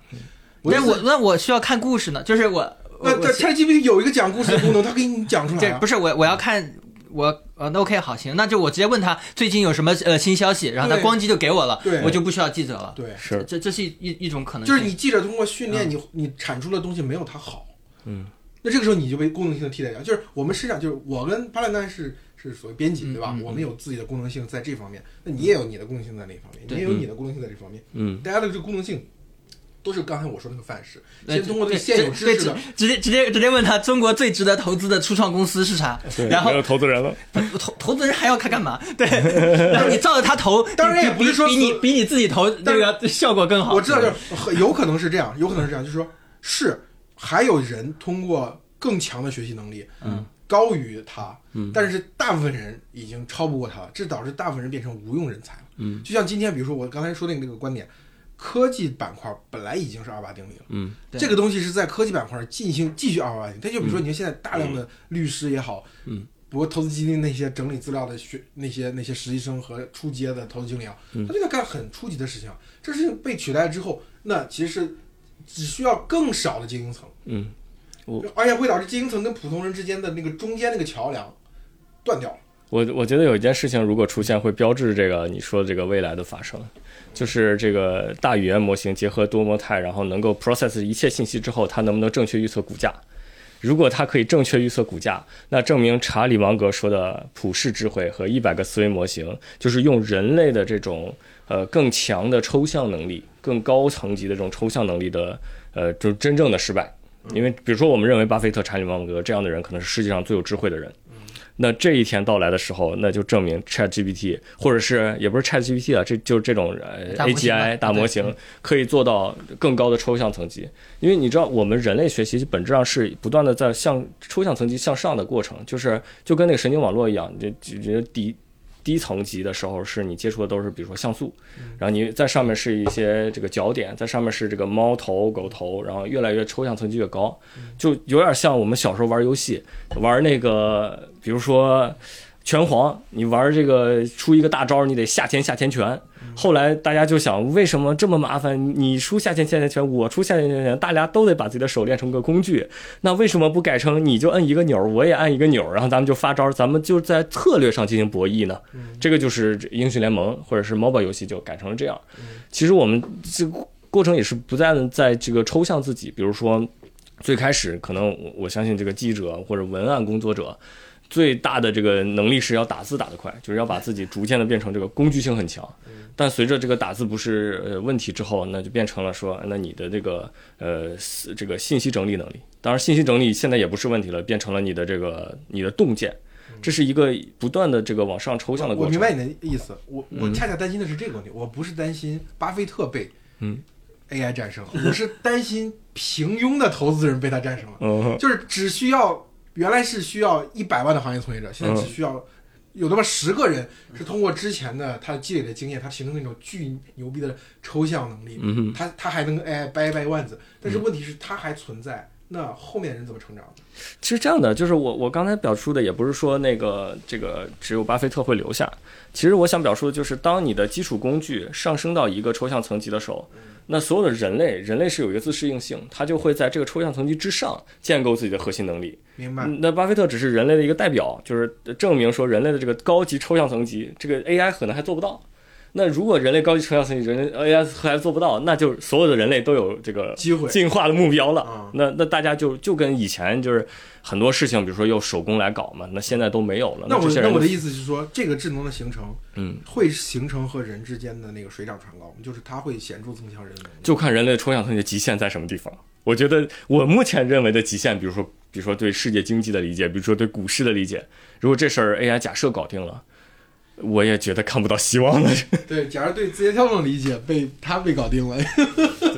哎，但是像搜索引擎这种东西，原来是你你有你能记住很多东西是你的一个擅长的优势吧？但是现在你不需要了，因为有搜索引擎了嘛。是就我刚才说的，为什么就是以前是得钱钟书，嗯，他他妈记着他脑袋里一个图书馆，嗯，对。现在后面就不是你不需要记了，你对。只需要说我有一个目录，调对用。对，调用我知道关键词，哪怕我记不起来这个人名，嗯。我就想，哎，大约有谁在哪年，大概干了一个什么样的事情，我对对几个搜一下这些几个关键词一叠加就搜，对。就其实就我们的能力就在这样的工具基础上对，就呃奠定的嘛。所以我们的整体的运行效率是提高了嘛。但是你会发现，这个世界已经在进行二八分，就是这个工具的高效已经让它嗯。马太效应了。嗯。我的意思，这个新的工具产生，它是不是会进一步会马太效应？但你就是说会工具的人他会生活的更好，不会工具的人他就，生活的不好。区分就更大。其实，呃，我们之前但是但不一定不一定哦，有有可能是有可能是这个工具的存在是把这个东呃东西抹平了，就是有可能原来只有钱钟书的人能能写文章，嗯现在就是百分之八十的人都可以写文章，就是他这个工具有可能是一个普惠的，这老编辑整个听下来就是那种有点卢德运动时期那种，就把机器干掉那哎，种。不是，我担心的是，我我担我我我担心的是，是就是大量的一个技术普及之后，它会产生一个社会问题，这个社会问题变成一代人的问题。举例，嗯，没，就是电电，然后那个燃气机，然后互联网，为什么所有所有所有的的东西都是极大的增大了社会消费以及增大了就业。你给我举个反例，你听我讲有什么技术进步能够让人失业？任任何你 你失业的都是在这更多。个，你都你讲的都是在这个技术应用的前半段，你没有讲它后半段的问题。嗯。啊，后半段的问题是很显而易见的嘛，就是每个技术的应用它都有后半段的问题啊。什么不是没有后半段你们你们主要是没有更长周期看这个问题，就比如说二战是怎么产生，它就是一个技术的应用产生了巨大的后后果。就人类不适应，这当然这个人类不适应本质就上也是，就比如说把人投进集中营焚尸炉这个事情，它为什么做的如此有效率？那是那个技术产生才能才有可能的，过去都没有这个可能性的。没有，过去还有还有焚书坑儒，过去还有那个呃你会发现效率就没有这个高，四十万四十万人的那个那个效率就没有那那么高。个填坑呢。对，哎，对，你说的太对了。白起能够坑杀四十万，就是因为秦国的工具已经达到了一个很高的效率。老编辑他妈扯能太远了，这不是不不不我这是觉得我的一一一，我刚才那个论点是构筑在我们这一轮的技术革命，其实已经造成了这个大分歧。哦，是就是你不能说你前面几次都是不错的，就是就是后面也有一些后果你都控制住了，就就表示你这一次也是这样的。嗯，对，我就担心就是它的分层会更巨，也不是说不能控制住，可能后果更严重一些。嗯，这个就是小孩还没有学会走路就担心他会死。就是，那你得确定他是个小孩，万一他不是小孩呢？就是就是一个，你把一一艘油一就是你你你首先认为他他是一个小孩的问题，因为小孩的成长是有极限的。嗯，但是比如说一个十三十万吨的石油石油的轮船在海上，它爆炸了、破裂了，然后三十万吨油全部流到公海上，你当然需要担心它，嗯，因为它就是那么一个严重的问题，嗯，对吧？它不是一个小孩乘凉的问题，你这个就是模糊，就是这是这是诡辩论者特别喜欢用的一种模型，就是我找一个受控制的东西给你举个例子，哦，你的担心是多余的，但是它不是那个事情。嗯，但是距现在距离我刚才说的那个把关不了电源还是差差挺久的。而且说实话，就是 ChatGPT，我我一开始就讨论这个问题，我为我是为什么我说这是一个它在这个时间中出现，我特别的兴奋的，嗯就因为一方面让我们的人很多人又有事情觉得可以做了，就觉得还有很大的市场可以搞，我们是我们也有红利，我们有这么大的数据，这么大的市场，我们能搞出一些东西。不会让这个封闭系统变得那么内卷，那么嗯竞争变得那么的恶性。嗯另外一方面，又让我们看到，哦，美国不是说你踹一脚就对打压了，这个世界因此而变得更好了。我是从这个角度考虑这个问题。又可以做来料加工生意了。对对，就是这个东西出现之后，它确实让这个今天朋友圈最流行最广的不是那个远川那一篇嘛，就是日本的衰落的什么那个东西。就大家就找到一种隐喻嘛嗯。就我觉得我之前跟呃戴老板他们原来那个旗呃旗下的那个主力作者楚团长嘛，他最嗯近在北京，我跟他聊了几次。就是我当时跟他提的问题，就是啊，我们这代人最好的、最好、最好的结果就是我们还有事情可以做，但是做完之后优雅衰落。对啊，我们后面的因为人口结构问题嘛，我们人口结构就是后面的出生率就减半了，就没有这么大规模市场了。然后，但是我们这代人的壮志抱负呢，通过商业啊，通过什么事情就实现了。实现之后，然后下一代人呢就很躺，很、嗯很很平躺平，然后也无所也谓，无所谓，就是像不日就像日本现在一样，就就不要像昭和一样，就非要冲进太平洋去，不要是吧？这这个我们就挺好的，就你不能否认这种可能性是存在的嘛。就你说这个一个技术，所以我一直觉得我服务好八零以后就结了呀。就是技，就是你们刚才我说技术产生恶果，你们就一脸懵逼，就怎么技术会产生恶果？那确实技术，你单孤立的看技术不会产生恶果，嗯但是技术作用在一个市场、一个经济体、一个民族上，它确实是是有可能。就像之前我老喷那个、那个、那个这个那个叫什么新教伦理资本主义，我觉得那是嗯德国、德国人走向歧途的先声。就是这个技术本身应用的成果，那个奇迹就是技术本身。嗯那他们会认为说，我这老老子民对对对族优等，嗯就我就为什么别人都搞不出这个技术，就我能搞出这个技术，那就是我民族优天等。选之子嘛。对，然后就开始构筑一个民。族和国家的神话，然后最后一个叙事，要要要要把这个炮弹全都打出去，嗯那这那这就是灾难嘛，这你不能否认这种事情的存在。怎么就就是你这个人就是这个这个，我觉得你四超脱这四十年看，其实这四十年是很很很幸运、很意外的，对不对？是啊，嗯，中国历史、人类历史都罕见这么高的增长斜率。对，就就是我最希望就是 ChatGPT 再他妈再吸一口，我 续维持这个状态，我们这代人不用不用他妈的冲进太平洋了。那太棒了，这个想法真的很好，就是 A A I 给给所有人都续了一命。对，给所有人都续了一命。好吧，我们就聊到这，这特别正能量的结尾，不用黑字节了。